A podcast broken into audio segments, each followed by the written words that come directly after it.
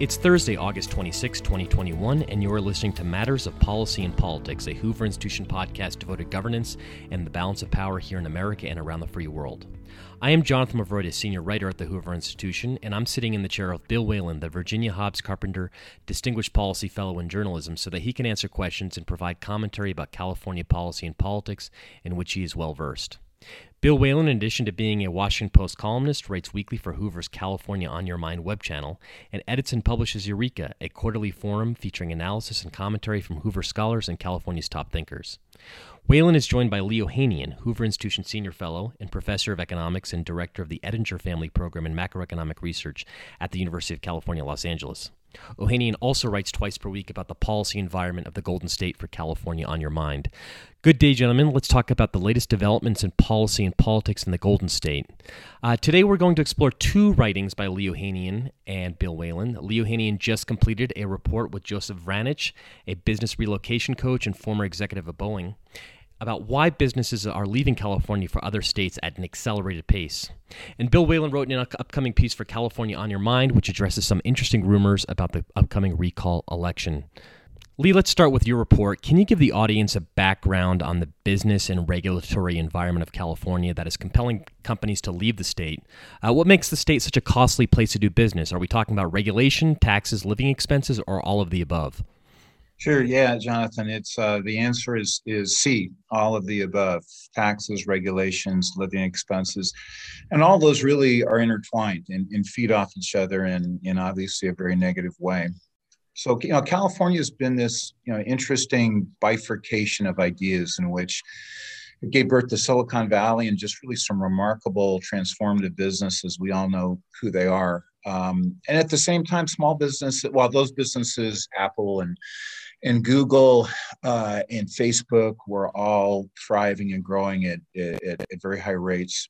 Then you have people trying to start up small businesses that aren't necessarily in the tech sector and having all sorts of trouble, indicating that taxes regulations are a big problem.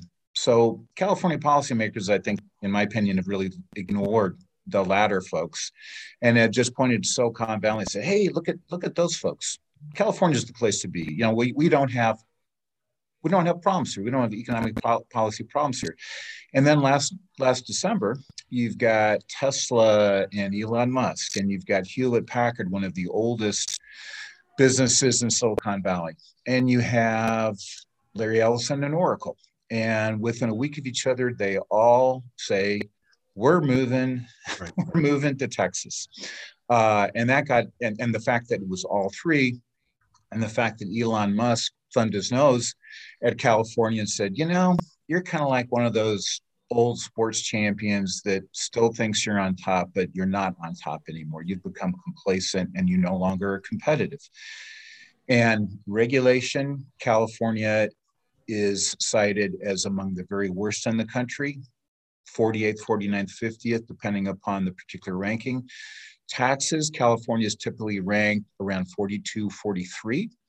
And in terms of cost of living, California is the highest in the country outside of Hawaii, which is a bit of a, bit of a one-off. Um, so the last over the last 10 years, people have been leaving California, businesses have been leaving California. And Joe Vranich, really interesting guy, he runs a business relocation uh, firm right now. We got together and um, Joe went through a ton of media reports, government filing requirements. And between 2018 and 2021 thus far, about 275 businesses have left the state. Their headquarters have left the state. And uh, this is really significant. You know, you might think 275 businesses, you know, there's a state of 40 million people. What's 275 businesses? Well, these are just the ones that are prominent enough to be mentioned in the media or and or to be big enough to file some compliance reports folks in the relocation business typically say, you know, for everyone you hear about it, there's there's another five that you don't hear about. And this this week, my California on Your Mind column uh, that Joe co-authored with me is a 1,000 word summary of that paper, and we talk about just how important regulations, taxes, and cost of living have been, and why half of the businesses that have left in the last three and a half years why half of them are going to Texas, and why the business exit rate in 2021 has doubled. It's really it's really a problem for California. You look at the businesses that are leaving, and they are just they've been they've been created by remarkable entrepreneurs and inventors. Later, and if we have time, I'll talk about some of those who are leaving. But um, this is a huge problem for California. And interestingly enough, Vranich emailed me earlier today, and he said, you know, this story has been picked up by the Dallas Morning News, picked right. up in North Carolina, it's been picked up in all sorts of places. And yet the California media have been remarkably silent about this. So, Lee, they're picking it up because they hunt for our jobs at all times. I have a question for you, Lee. Uh, my roots in California go back to 1994 when I came out to, uh, to work for uh, Pete Wilson, then the governor of California.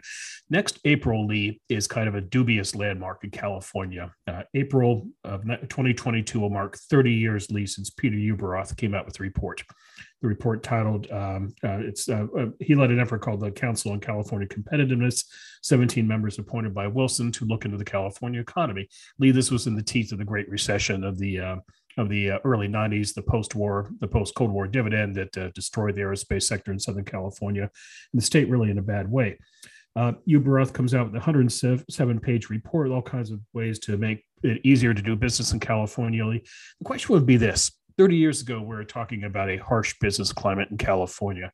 Almost 30 years ago, Lee, we had very high profile fights over the likes of Frito Lay moving into Texas and so forth. We had states like Nevada uh, coming into Los Angeles. Each year, Lee, there was a jobs fair in Southern California where states would set up booths and invite companies to come in and they just sell them on taxes and housing. The question is this, Lee what is really different now versus then? What has changed in the last 30 years? Is there something new at play here, or is just this a continuation of the same old story? And Bill, it's a continuation, uh, but one that's gotten onto steroids. Mm-hmm. So if we had the climate we had back in 94, I think we'd be reasonably happy right now. Home prices were much, much lower. Tax right. rates were much lower. We've added so much new regulatory machinery that businesses are having to deal with right now. So it really is the same problem, but it's been magnified by an order of 10. And, you know, in, in Los Angeles, uh, there are billboards put up by the states of Ohio and North Carolina saying, we want your business. And what's really striking about that is that Ohio is Ohio is famous for being part of the Rust Belt. Okay, so they were the home of rubber and tires. In fact, my uh, my grandfather on my mom's side was uh, the inventor of a particular type of O-ring, and his manufacturing was it was in Ohio. Yeah. And Ohio was part of the great failure of the Rust Belt. Ohio is now reinventing itself. Ohio has, on a per capita basis, on a per capita basis, Ohio is private sector investing, I believe, 14 times as much as California is investing mm-hmm. in new private facilities and buildings and factories and innovation centers. So 14 times the difference. Ohio is reinventing because they're making the right policy choices. Right. They're putting in place policies that are business friendly, which just means competitive tax rates, competitive reg- regulatory environment. And Ohio is a state that's pretty inexpensive to live in and that has pretty good schools. So Kelsey Ohio's place has taken off we're still kind of looking at our navels here in California. And it goes back to really Elon Musk saying, right. you know, I came here because of all the remarkable stuff that California has. Now I'm leaving because it's just not worth it. Let me throw one other factor at you, Lee, and that's that the horse is out of the barn and people have seen what life is out of California. And this is one of the aspects of COVID, which perhaps you should address in terms of California moving forward. Let's say that you work in technology in Silicon Valley, Lee, or you know, down in Silicon Beach, closer to where you are in Southern California, and you're kind of the prototypical tech hipster. You got a soul patch on your face and you got flip-flops on your feet, and you love the fact that there's a cannabis dispensary around the corner and abundant sushi burritos, that whole the whole cool lifestyle in California. And one reason like why you like to be in California, besides being around like-minded people in your industry, is you like the lifestyle. When somebody says, you know, you should move to Texas, you think, oh my God, Texas, heat, cowboys, guns. You just don't want to go there. But guess what's happened in the last year, Lee? People have moved to Phoenix and people have moved especially to Austin, Texas, and discovered that, you know what? I can set up shop in Austin, Texas. I can still do my job, you know, back in California. And you know what? The housing here is a lot less expensive. And I like being here. And this is a challenge, I think, for some employers moving forward in some sectors, Lee. How do you bring people back to California? Yeah, Bill, great question. The, uh, you know, on the, on my California on your mind column this week. Um, I just, but before we got on, I checked, I checked a couple of, I checked the comment section, and uh, there was one, uh, one, one guy or gal who wrote in and said, you know, I moved to Texas 40 years ago from from the north. I'm not sure where. I'm assuming, you know, sort of New England, and um, and they said, you know, here's what you need to be prepared for. You need to be prepared for, um, yeah, the, just the, the, the worst heat and humidity, um, rattlesnakes, uh, fire ants, mosquitoes, you know, the size of your fist.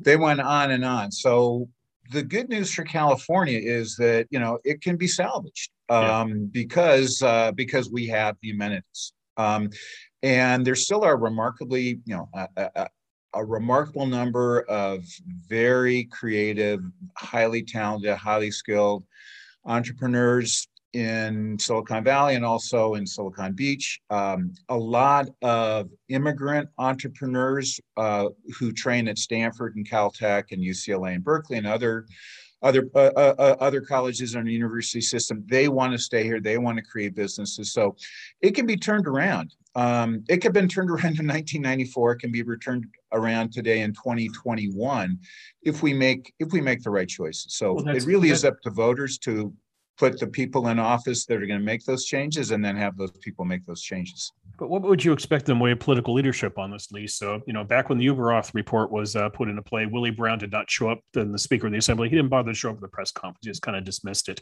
Um, we had the um, we had the Parsky Commission on tax reform under Schwarzenegger. Democrats just threw that in trash can, didn't pay attention.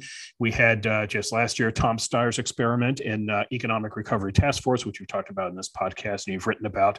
Um, just a joke of an effort, if you will.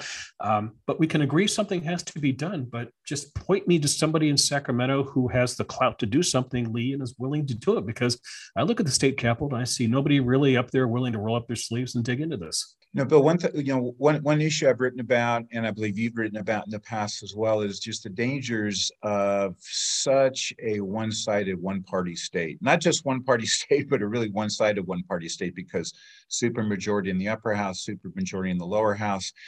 I believe every major elected official in the state is in the Democratic Party. Um, and not to be partisan, but you, one needs political competition for the best ideas to come to the top and for people to gather around those best ideas. And whether it's one-sided, one-party Democrat or one-sided, one-party Republican is just it's just not healthy. Um, you don't get competition. You get people sitting around coming up with ideas that fit their own personal agenda, but that may be incredibly destructive for 98% of those living in the state. And that's what that's what we have right now uh, I, I, am encouraged by some of the lawmakers that I've spoken to. Uh, Kevin Kiley is in the recall race for governor. Um, really, you know, very young guy, re, um, attorney uh, in terms of background uh-huh. but really good understanding of economic issues and I think what needs to be done. And um, you know, the first, the first, uh, you know, every every time I write one of these weekly columns, and Bill, I, th- I think we're coming up on maybe we've even passed our three year anniversary on our California Mind. I think we, I think our first column was in August of, of 18. Um, you know, I, you know, half the time I write one of these columns, I end up concluding, you know, when, when are when are voters going to ask for something better? Um, because it's really up to them.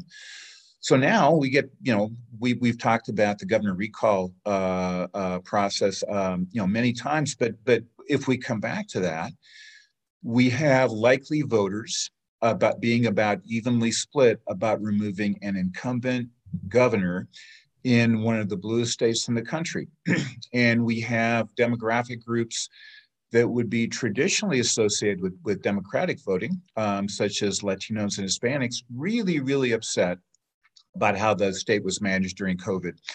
And, and not to pretend that there, there were easy calls to be made there.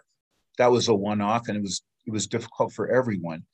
But right now, the anger of voters is being cast at Gavin Newsom, and he has yet, at least in my opinion, to provide reasons to vote for him. He is not articulating his accomplishments. He is not articulating a vision. And before we signed on today, you know, I was looking at some of his tweets shortly after he became after he became governor, and his agenda was one of just really opposing anything and everything that was Trump. Trump, right? And, I, and, I, yeah, and, and I, this back in 2019, shortly after he became governor. And one tweet said, "We stand opposed to Trump's agenda. We demand clean water and clean air, and we demand uh, reproductive freedom, and we are going to protect our our most vulnerable communities." Well, California has some of the worst water and the worst air in the country, and right now we're out of water. He didn't move the needle on that. Um, I don't know why he's really talking about reproductive freedom. That I, I believe we it's, nearly it's, all Americans view that as being a closed issue. So more, more to and, the point, Lee, I worked for a Republican governor who used to get asked this constantly. What about abortion? And well, Wilson was pro-choice, but he'd say, look, it's the law of the land. It's the it's in the books. And by the way, who who put it in the books in California? Ronald Reagan. So yeah. it's you can you can play the abortion card, which Newsom is here, among other things, but that's not an issue. But I'm sorry, go on. Yeah, that's not an issue. But but when you look at his agenda, it wasn't a pro-California agenda. No, no. It was really a political agenda. It was a personal agenda, I think. he so was he, he, he, was Lee. So he comes to office in 2019, and he clearly his people, and this this has happened to other California governors before. He's not the first one to get Potomac fever, but his people in the back of their minds, they had this all laid out very neatly. Lee, he would he would breeze through his first year in office with a good economy. He would then get you know handsomely reelected, um, while he would would, you know, complain about Donald Trump, I just guarantee he would go to bed at night praying for Trump's reelection. Why? The calculation that he would get reelected, Newsom would in 2022, would be out of office in 2026. He could therefore run for president at that very moment. The country tired of two terms of Donald Trump, you know, hello, White House. And then the pandemic came along problem number one and problem number two. Joe biden came along and won the presidency but uh, you raise a very good point about this recall and i get asked this a lot uh, by reporters. What's newsom going to do now that we're within three weeks to go? Uh, what's going to be the closing argument? And we're still kind of in this phase of what i call spaghetti politics lee where he's still trying to throw stuff up against the wall and seeing what sticks in terms of recall argument. And you see this in his ads directed at Larry Elder, uh, where Trump, um, he shows a photo of Donald Trump, but for reasons I don't understand, he has not tried to drag Trump into the conversation. If I were the Newsom campaign, Lee, I would be so trying to provoke Trump to to you know come after me and maybe endorse one of the candidates to you know to bring the orange menace into the race to try to uh, motivate democrats but he has not run any ads that really talk about progress in California. I mean, some some kind of passing, but he really hasn't made this a referendum on himself. He's tried to say he's trying to scare you into not voting for the other guy, and this is the problem. A good example of this is uh, he's right now currently running against Ron DeSantis. He's trying to say that we don't want to turn California into Florida. Well, there's a there's a piece in the San Francisco Chronicle this morning, Lee, chronicling, no pun intended, uh, seven counties in Northern California right now experiencing their worst COVID rates. So Mendocino is the new Miami. If you think that uh, if uh, you know if Florida is a bastion for COVID, so he does have this problem, and it is really where they're stuck. People tend to forget that recall elections are strange creatures in this regard, Lee. Um, it's not Newsom running against one person. It's Newsom on that first question on the recall ballot. Do you choose to recall the governor? It's Newsom running against himself. And that's a problem for him. He has to go out and try to motivate Democrats to run. I, I think there's a challenge here, Lee. The Democrats have not lost a race in California in a long time. So that some Democrats just might be thinking, we always win. This is really not as uh, as dramatic as the governor may think. But also, Democrats, while they like Governor Gavin Newsom, they're not passionate about him the way they were about Barack Obama. And it's just a really good question, Lee. Now that everyone has their ballot in hands, just how many people are going to bother to vote? There's a, a fellow up in Sacramento named Paul Mitchell, not the not the hairstylist Paul Mitchell, but this Paul Mitchell um, does election forecasts, and he forecast a turnout of about 50% in the recall. Uh, normally, gubernatorial elections, Lee and Jonathan turn out about 65% of the vote, um, but this one he says 50%. That's a problem for Gavin Newsom. Why? That means fewer Democrats and motivated Republicans. And what it does is it is it evens the playing field, if you will. If you go back to 2018, uh, Newsom wins by about 23 uh, points uh, statewide.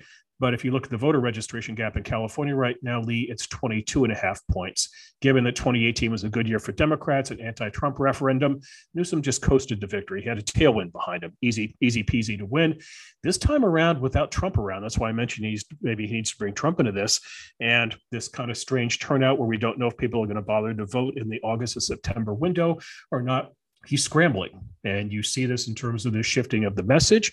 You see him in terms of trying to reach out to a surrogate. We're recording this on Thursday, the 26th, as Jonathan mentioned. Kamala Harris comes to town tomorrow. Um, they're doing a uh, one of those car events that Biden was fond of when he ran. Uh, there's a question right now if you have to wear a mask if you're sitting inside your car at the event. So it's just it's more kind of COVID goofiness. But uh, yeah, it's a heck of a thing to watch, Lee. A guy who wins uh, by a huge margin in 2018 right now, just on the ropes and really kind of fighting for his life. Yeah, fighting for his political life. Exactly, exactly right. And now the COVID, the Delta variant is is becoming more of an issue you might ask yourself, you know, has he taken a leadership position here? And I, I, view myself as being reasonably well informed about California and what the rules are. And I can clear from my own personal experience, I can clearly see why people are now confused about where the outbreaks are, how severe they are, right. um, what what rules are being enforced at the county level, at the state level. I, I doubt you could find one out of 20 people that would have a good understanding about that. And yeah. yet, when you ask yourself, what's the purpose of government? Providing clear, providing a clear articulation of what's going on and how you should protect yourself and what's open and what's not open that should be that should be job one and and and not to blame him uniformly for that but that hasn't that hasn't taken place and just to go back to your points about newsom and elder i believe it was yesterday that the former um, leader uh, uh, in in california state senate the democratic majority leader and, gloria, and now gloria, gloria romero yeah gloria romero came out and and um, and stands behind Larry Elder. Right. Um, and, and, this, I think, is was uh, at least from my perspective. You know a lot more about politics than I do, but from my perspective, this seems huge. This seems a huge hit to Gavin Newsom, and it seems a huge boost to Larry Elder. Um, and I have, uh, I mean, among the among the circle of friends I have and the people I talk to, it's a pretty diverse set. A lot of nonpartisan people. I haven't heard one person yet among the people I, I, I speak with, in, including Democrats, who have said, "Yeah, he has done a really good job. Um, we have to keep him in because he is doing such a good job." No one has been able to tell me, and, and not that I'm asking, but when the topic comes up, no one has said, "I think he handled COVID really, really well," or "I think he's really moved the needle on housing and reducing the cost of living." Or I think he's really, real. I think he's put into some place some regulations or advanced some, ta- some tax policies that are really they're in the right direction. So he he's in a box because he is running against himself, which means he has to tell the alter ego of Gavin Newsom, hey, here's what we've done, and this is a reason why you should vote against recall. This two-part process is, is I think, strategically very, very damaging for him. So he yeah. better come out and give people reasons why they should vote for him instead of invoking Ron DeSantis and uh, and Donald Trump to try so, to make a case. So I think the Gloria Romero endorsement is important for two reasons, Lee. One is uh, it's a very kind of Hollywood thing. You know, there's a phrase in showbiz. You know, if you if you fight the studio or something like that, you get blackballed, and the saying is, "Well, You'll never work in this town again." And that's somebody from the political class, you know, from Sacramento, bucking the governor from her party. And so, you know, she she may not work in politics again in California for doing that if the recall goes Newsom's way. It's a very bold thing to do. It's remember Cruz Bustamante did this to Gray Davis in 2003. He put his name on the recall ballot. He got the second most votes, but he was kind of a dead man walking after that. Uh, uh, he ended up running for insurance commissioner in 2006. He's the answer to the trivia question, the only person other than Gray Davis to lose a statewide race uh, as a Democrat in California in the last 20 plus years. Um, but for her to do that is number one, bold. But secondly, it also ties in, Lee, at the same moment that there's a column in the Sacramento Bee by a, a columnist named uh, Ruben Navarrete, uh, which had kind of the same thing, the same message we're Latino and this governor has not done anything for us. And this is the challenge in the recall, plain and simple. You, you mentioned COVID. There are people who are generally uh, afraid right now. They're afraid what the Delta variant may do. They fear for their safety of themselves and their loved ones. There are people who are confused about what's going on with public policy, about how much of a menace this really is. But then there are people, Lee, who are just kind of a combination of weary and angry. And they're weary because they were told by political leaders, including Newsom and Joe Biden and others, back this summer that we're reopened and we've got this. And guess what? A couple months later, it feels like we're back to where we were in spring of 2020. Um, but they've also been just grossly inconvenienced. At the same time, they've been inconvenienced. The political class in America has not. No politician has missed a paycheck during COVID. Uh, you cut to the videos of uh, Newsom going to French Laundry this past weekend, Nancy Pelosi having that fabulous uh, fundraising dinner in Napa. And to the extent that that stuff permeates in a society, Lee, I think it just makes voters very mad. I'm, I'm, working on a piece of the Washington Post right now asking where celebrities are in the recall. Uh, you can always count on celebrities to kind of pop up and tell you how to vote. What did Homer Simpson say? Celebrities, is there anything they don't know? Um, but in this case, while Newsom has some uh, some uh, famous people tweeting on his behalf, uh, I think they have Snoop Dogg tweeting for him, which is kind of interesting. Well, people who are perpetually stoned will they actually bother to vote or not. Uh, that's kind of the Snoop uh, Twitter following. Uh, but you don't see Newsom out and about with celebrities in tow.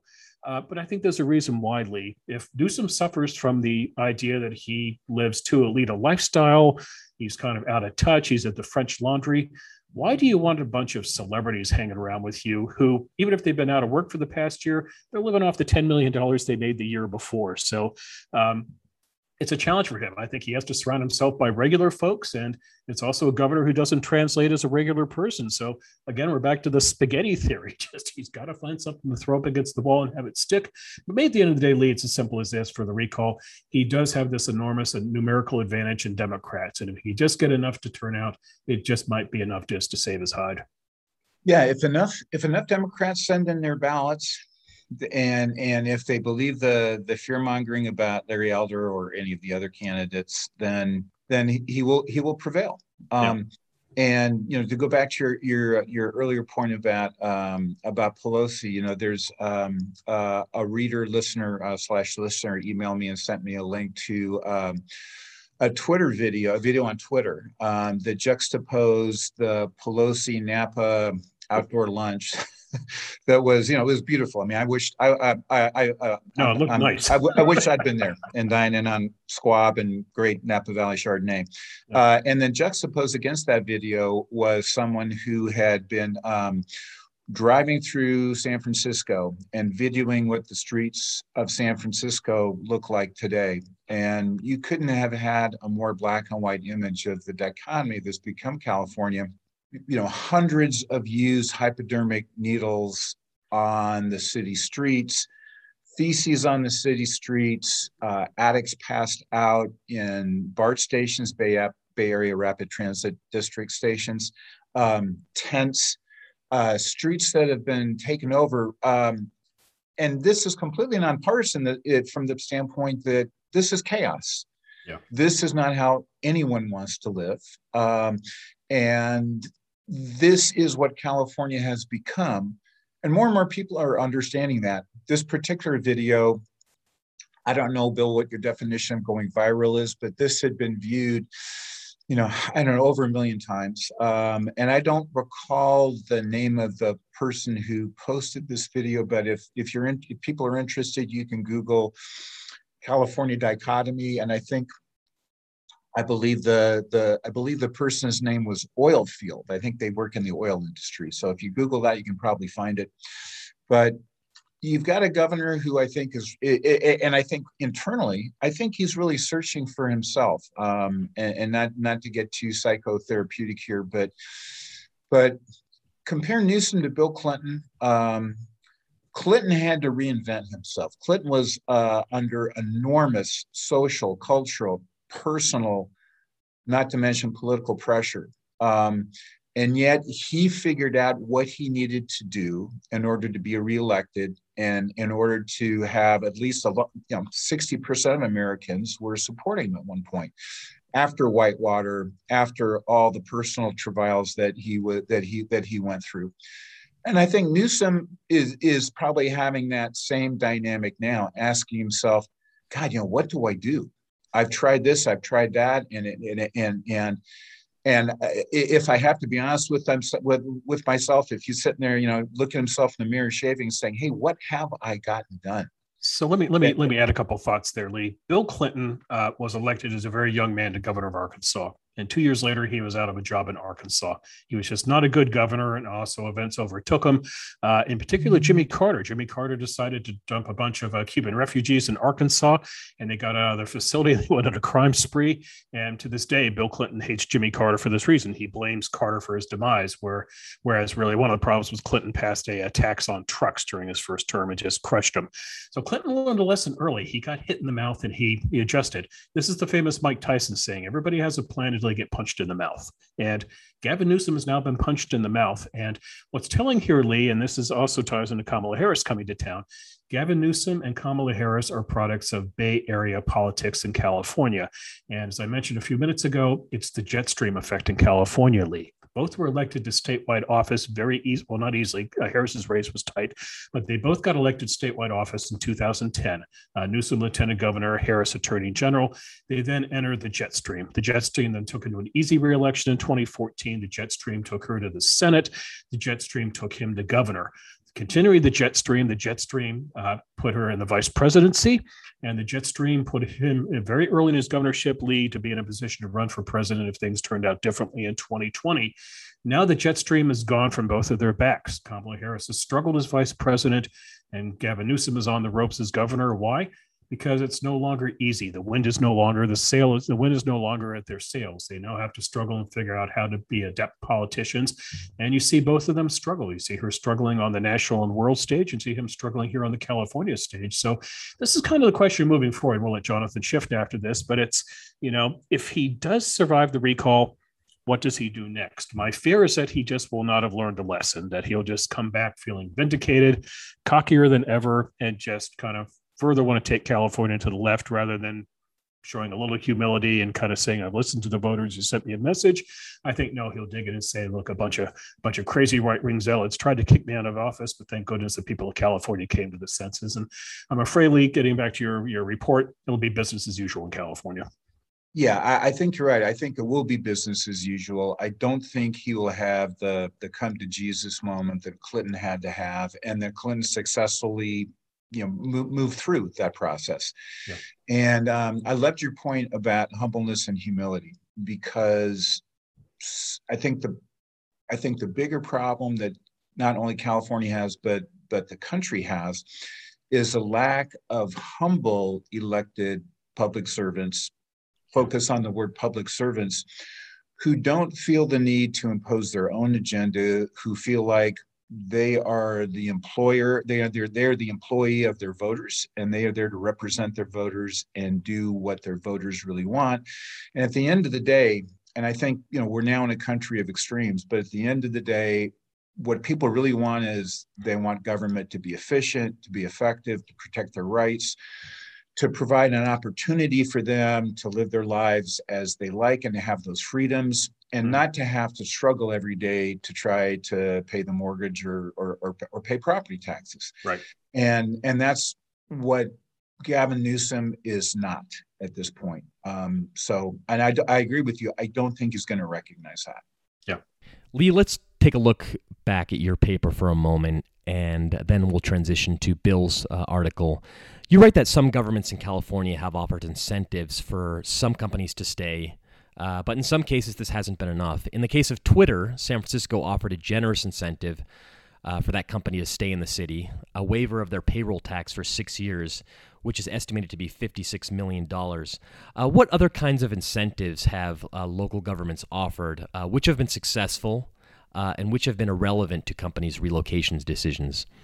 Well, California, uh, like most states, uh, will toss out various types of tax incentives, uh, other types of financial incentives to make California competitive. And I think for California, what a better strategy uh, is is to make the state competitive for a place to be in the long run because what we're seeing now is uh, like in the case of Twitter and exempting them from um, uh, from payroll tax. You know that creates a dynamic in which other businesses get very very upset um, and say, hey, you know, I mean, I'd like to avoid payroll tax as well. What about me? What about my neighbor? What about the business across the street? Um, so the problem there is that you get somebody for five years And this is really an issue for tech. Um, once you kind of, as a tech business, if you kind of get up into the stratosphere and you're flying high, you say, okay, thanks, California. Thanks for incubating me. thanks for allowing me to become a transformative company.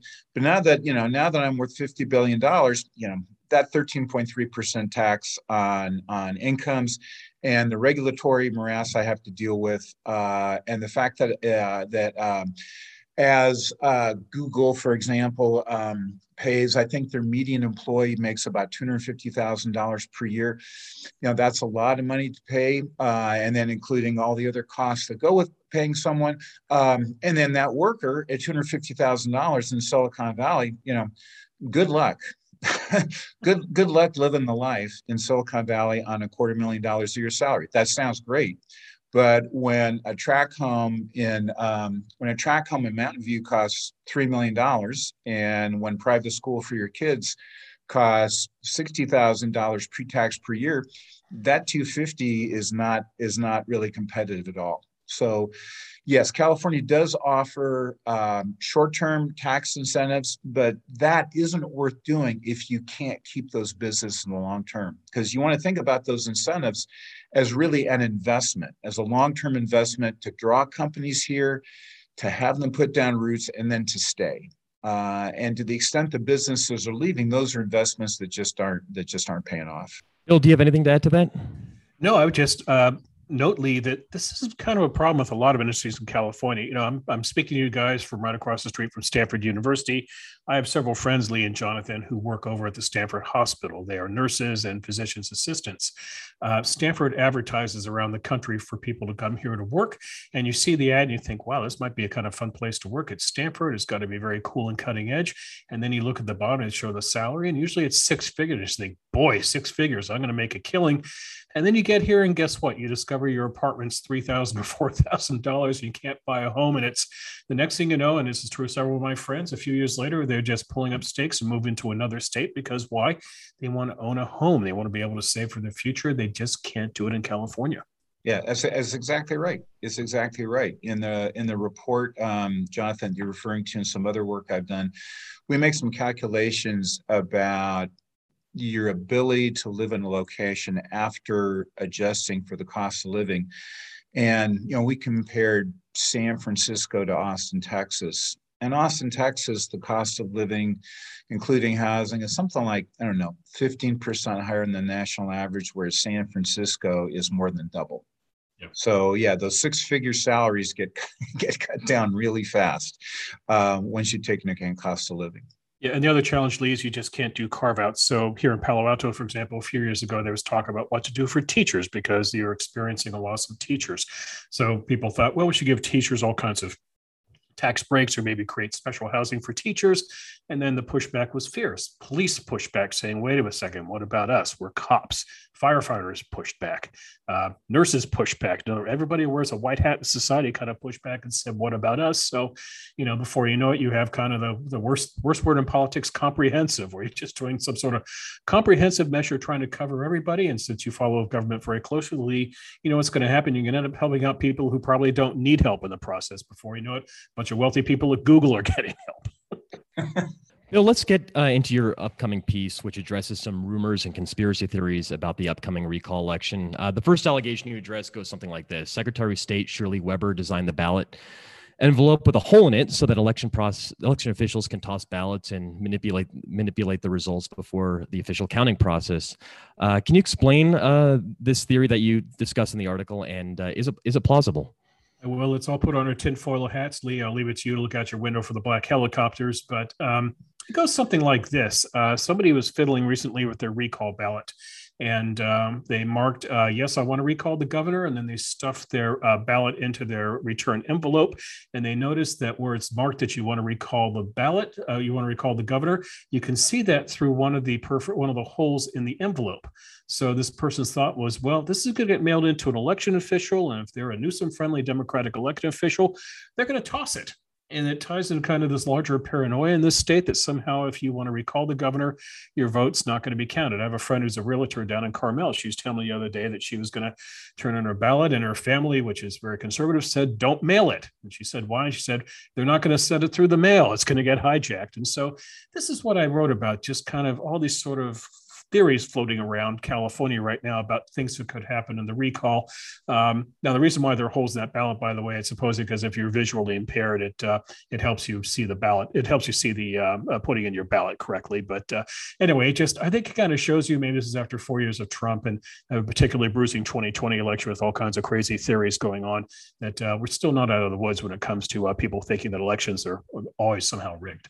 Exactly. The last this should be the last, you know, the, the, integrity of an election should be the last thing we should be worrying about in right. the 21st century in the most technologically advanced state mm-hmm. and the most technologically advanced country in, in the world. Right. Um, and yet this is where this is where we are. Um, we are worried about the integrity of uh, of the recall election, and um, um, no, I mean, I, I, I, a reader sent sent me an email that that that directed me to I can't remember if it was Twitter or TikTok, but, but yeah, they, they they showed they showed the ballot in the little circle, the little hole, punch that hole, and uh, if it lined up with whether you whether you voted yes or no on the uh, on the recall. Yeah. So, so, so some of the things I wrote about in my column, Lee and Jonathan, are just the kind of stuff that people come up with when they have too much time on their hands. For example, there's there's a theory in Sacramento that uh, Newsom, if he is trailing in the recall with a few days to go before the election, he'll resign and he'll hand over the job to lieutenant governor. It's kind of interesting when you think about it. That'll keep the job in Democratic hands. And then there's the question of what do you do in a recall election when the subject of the recall has resigned? Does the election still go on or not? So that's one theory floating around. Um, that's not going to happen. People don't resign. People, you know, if you're trailing a campaign, rarely do you believe you're trailing. They'll stay into the end. Another theory is that uh, he will, uh, if Newsom loses the recall election, that somehow he'll convince Dianne Feinstein that she should step down from office. And in the five weeks between his losing the election and having to leave office, he will then appoint himself to the Senate. Uh, so that's an interesting theory that's uh, floating around as well. Um, the one one that I do take seriously, though, uh, it's the idea that if Newsom loses in the recall election, that the results will be protested, and not the count, but the constitutionality. There's a gentleman named Erwin Chemerinsky. He is the dean of the uh, School of Law at Berkeley, and he wrote a piece in the New York Times a couple weeks ago saying that the recall is not constitutional. His thinking is because if the first question on the ballot, yes or no to recall the governor, is very close, let's say a 50, 50 to 49% outcome, that means 49% of the people voted for Gavin Newsom. And then on the second question, let's say Larry Elder or someone else finishes first, but it's maybe 25% of the vote. You cannot constitutionally, under the idea that all votes count the same, you cannot say that 49% voting one way uh, is supplanted by 25% of the people voting the other way. Now, I think there's probably an easy way to knock that down in court. And I'm not a lawyer by any means, but you can vote against the recall, but not necessarily support Governor Newsom. I have several Republican friends who plan to do this. They just don't think this is the right thing to be doing with only a year left in his term. So they're not endorsing Gavin Newsom. They're just uh, they're against the process itself. But uh, anyway, it just shows there's a lot of buzz going around here right now. The one other thing which I do take seriously, by the way, and Lee, I'd like to get your thoughts on this. Uh, it's the idea of the legislature with its, with its thumb on this election. Uh, last week there was supposed to be a, a uh, hearing in Sacramento about EDD, the uh, um, the Employment uh, Department, uh, Development Department. They're responsible for handing out unemployment checks in California. They are uh, essentially the equivalent of our trying to get out of Kabul. It's just a disaster. Uh, there are hundreds of thousands of Californians who've been waiting for unemployment checks who don't get them. Uh, Lee, here we are in the technology heart of America, and our technology is so crappy in government we can't print unemployment checks. Uh, supposed to be a hearing for ED&D. It's been postponed twice. It's now been postponed till after September the 14th. There's also supposed to be a hearing, Lee, on uh, wildlife policy in California. Uh, here, Newsom has a problem. He's made all kinds of uh, claims about clearing land in California. It's a it's a gross overexaggeration. That hearing just got canceled flat out. So here you have, you know, the governor's friends in the legislature just pushing stuff aside because why? It'll create bad news for him before September the 14th. Yeah, exactly right. And um, you know, I'm not, I'm, I'm not particularly partisan. So, but, but if I try to put myself into a partisan frame of mind, um, and I was, I was, I was in the state legislature, and I and I thought about the people who've been harmed, um, and the and and the people convicted murderers um, uh, in, in the state penal uh, penal system who have received fraudulently unemployment benefits and those legitimate claims that have not been paid for months. I would just think, am I really going to stand for this? Am I really going to support the person who didn't clean this up? Now, EDD is a great example, and I would say, you know, the other the, the other day someone wrote to me and asked me, well, you know, if you had to point to to Newsom's biggest failure, what would you point to? And sadly, from my perspective, I think there there are many, um, but the failure to clean up EDD, I think, really is job one because the whole mm-hmm. idea was to protect people, right. their livelihoods to some level during the pandemic when it's a government engineered depression. Mm-hmm. But so the government, it's incumbent upon the government to protect those people. And what happens? People wait months to get an to get a legitimate unemployment benefit, whereas convicted felons are fraudulently receiving, in some cases, hundreds of thousands of dollars in fraudulent unemployment pay, and that still is not cleaned up. And it's it's uh, and over 30 billion dollars. Uh, as of january it was over 30 billion dollars being being paid out fraudulently. So if i'm in the democrat if i'm a democratic legislator i you know you, you ask yourself like just how badly do i feel about myself to cancel hearings about these debacles um, in order to protect a governor that, after I think about it, who just hasn't really done their job. And again, we go back to the point of, hey, where is the humble legislator? Where's the humble policymaker? Where's the policymaker who stands up for their constituents rather than a governor who, at best, is one who can be characterized as well. He may, maybe he would have gotten things done, but COVID got in the way. Um, I would t- and, uh, and I tie it into one other thing, Lee, and um, it's getting back to what I said earlier about the political class in this country just not really feeling COVID uh, the way that uh, regular folks have. But secondly, and this t- ties into what's going on uh, in Washington right now with regards to Afghanistan and why, frankly, probably if I the uh, Newsom campaign, I might have just let Kamala go back straight to Washington. Uh, it's a question of competency in government. It's not just EDD in terms of technology, Lee. Uh, before ED&D, there was the DMV and the DMV, you might remember in California, had this great uh, scandal over security breach, and that apparently you could hack into DMV and get all kinds of data on anyone and everyone who would apply for a driver's license. Um, voters look at that and they kind of ask, "My God, who's running our government, and why can't government do things sensibly?" And you know, things like this aren't necessarily Gavin Newsom's fault, but he accepts them. He is always quick to say, "You know, I I take this as is on me, if you will." Uh, but that's part of what's interesting about this recall vote. If voters voters are in a foul mood in California. If they see a state that is not run very well, if they uh, have felt inconvenienced the past year, and then they just simply look around and just they look at a diminished quality of life and just have kind of a lot of frustration out of that, they may look for a pound of flesh. And there's Gavin Newsom as a very inviting target. Yeah, he's, um, you know, I, I, think genuinely he he wants to do a good job. Uh, I think he can't help I think he can't help himself about the ability to look beyond his own agenda and understand maybe maybe there are parts of my agenda that aren't in the best interest of the state, and I need to revisit that. And no, the the the failures that we see at EDD and DMV and throughout state bureaus um, is a failure of hardware and software. So you know, EDD has a 35 year old mainframe and it's run on COBOL, which is a software application was developed, I think it was developed in the 1950s. Yep. Nobody outside of government runs COBOL anymore. Right. Um, you know, nobody. And, and that's why these things get hacked because the code has been patched so many times that there's backdoors here and backdoors there. And yeah, stuff gets hacked. And in the private sector, you know, you don't see the private sector running stuff on on 35 year old mainframes and using COBOL, uh, a 70 a 70 year old software application. You just don't see that. So yeah, it comes down to your point of basic competency. Is the government effective? Are they efficient? Answers those things are no and no. And these things have been decades in the making. These the, these didn't happen overnight on Gavin Newsom's watch, but now that uh, now that the garbage is hitting the fan, it's up to him to make progress in correcting this. And the EDD has not made progress in correcting this, and that happened on Gavin's watch. Yeah, good point. Gentlemen, I have one last question, and this is regarding the uh, COVID 19 pandemic. Uh, cases in California are steadily climbing. Um, do you do you believe that COVID is going to still uh, play a factor within the next couple of weeks and possibly shape the outcome of this election? Why don't we start with you, Bill?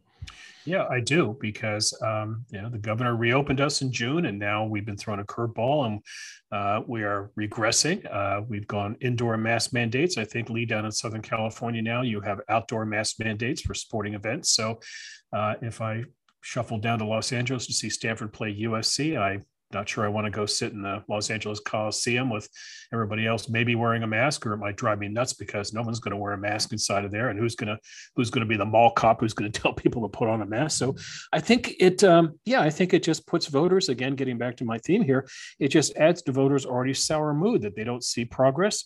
Uh, and also they're scared. They just kind of wonder where the leadership this. So yeah, it does play. But I think one other thing here, Lee, I'd like to get your thoughts on this as well. It's also what else can happen between now and September 14th. Keep in mind, by the way, people have already voted in this election. You got your ballots two weeks ago some people did. I got mine last week. I think about a million people have already voted. So you know we're already underway here thanks to california's rolling system. But i think it's just kind of the question of what more can happen in the next couple weeks. I would pretty much guarantee gavin newsom goes to bed at night and the one thing he prays is please god don't let the lights go out in california. I just don't need this. So it's yeah covid's a factor. Uh, i think there's just a lot of kind of collateral damage already done in terms of a year of a year of covid and people's you know feeling that uh, the state's just going in a wrong direction. And it's just that big question of just if there's one more thing that just kind of lands.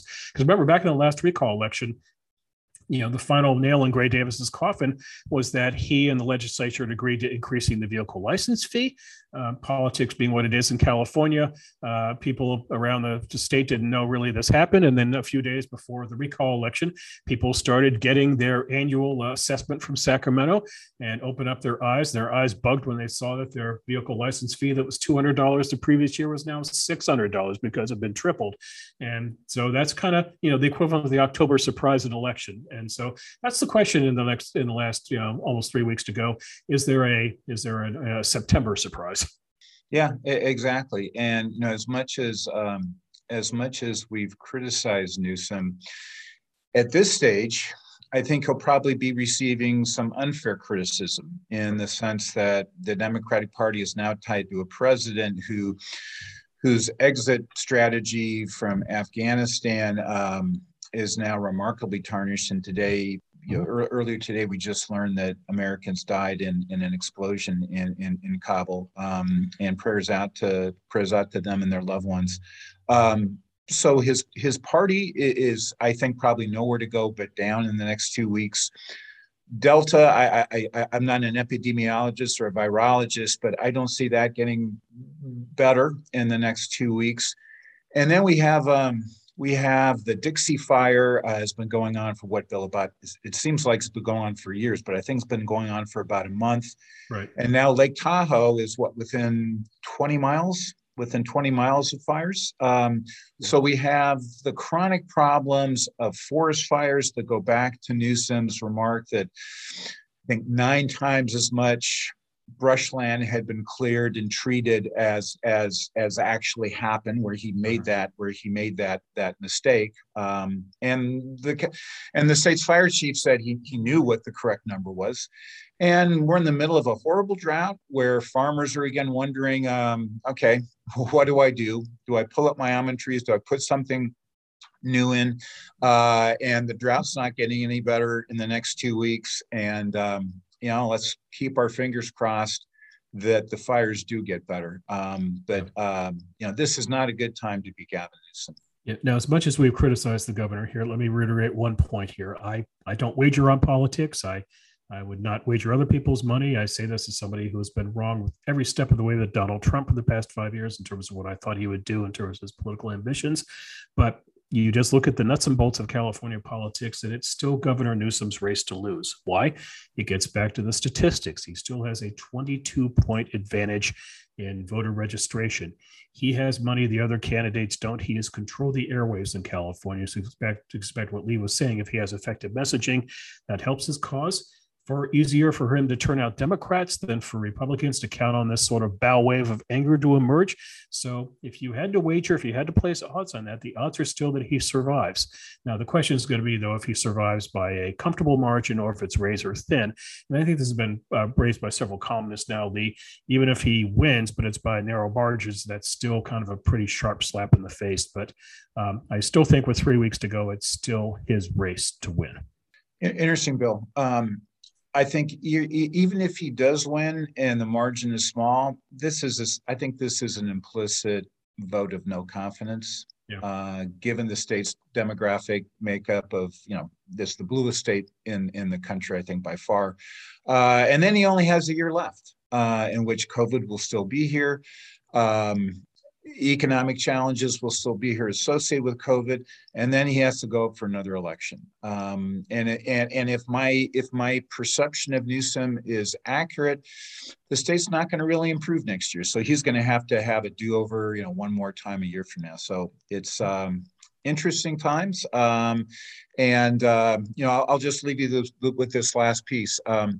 Uh, if you've seen this, uh, there's a compilation of LA Times headlines and opinion uh, piece titles about Larry Elder, ranging from life will be worse for Blacks and Latinos under Larry Elder, all the way up to Larry Elder is the Blake is the black face of white supremacy. supremacy right. um, so it's just it's remarkable to the extent that um, you know how the media is is is treating this, and I can't I can't but help to see that given the mood of uh, given the mood of voters that this is going to be more off-putting than uh, than pushing voters towards Newsom. Mm-hmm. This has been very interesting um, and timely analysis. Thank you, gentlemen, for your time. Thank you, Jonathan. Thanks, Jonathan. A lot of fun. Thanks, Bill. You've been listening to Matters of Policy and Politics, the Hoover Institution podcast devoted to governance and the balance of power here in America and around the free world. Please don't forget to rate, review, and subscribe to this podcast wherever you might hear it. And if you don't mind, please spread the word. Get your friends to have a listen. The Hoover Institution has Facebook, Instagram, and Twitter feeds. Our Twitter handle is at HooverInst. That's at Hoover INST. Bill Whalen is on Twitter. His handle is at Bill Whalen CA. Lee Ohanian is also on Twitter. His handle is at Lee underscore Ohanian. Please visit the Hoover website at hoover.org and sign up for the Hoover Daily Report, where you can access the latest scholarship and analysis from our fellows. Also, check out California on Your Mind, where Bill Whalen and Lee Ohanian write every week. Again, this is Jonathan Movroydis sitting in Bill Whalen's chair this week. He'll be back for another episode of Matters of Policy and Politics. Thank you for listening. This podcast is a production of the Hoover Institution, where we advance ideas that define a free society and improve the human condition. For more information about our work or to listen to more of our podcasts or watch our videos, please visit hoover.org.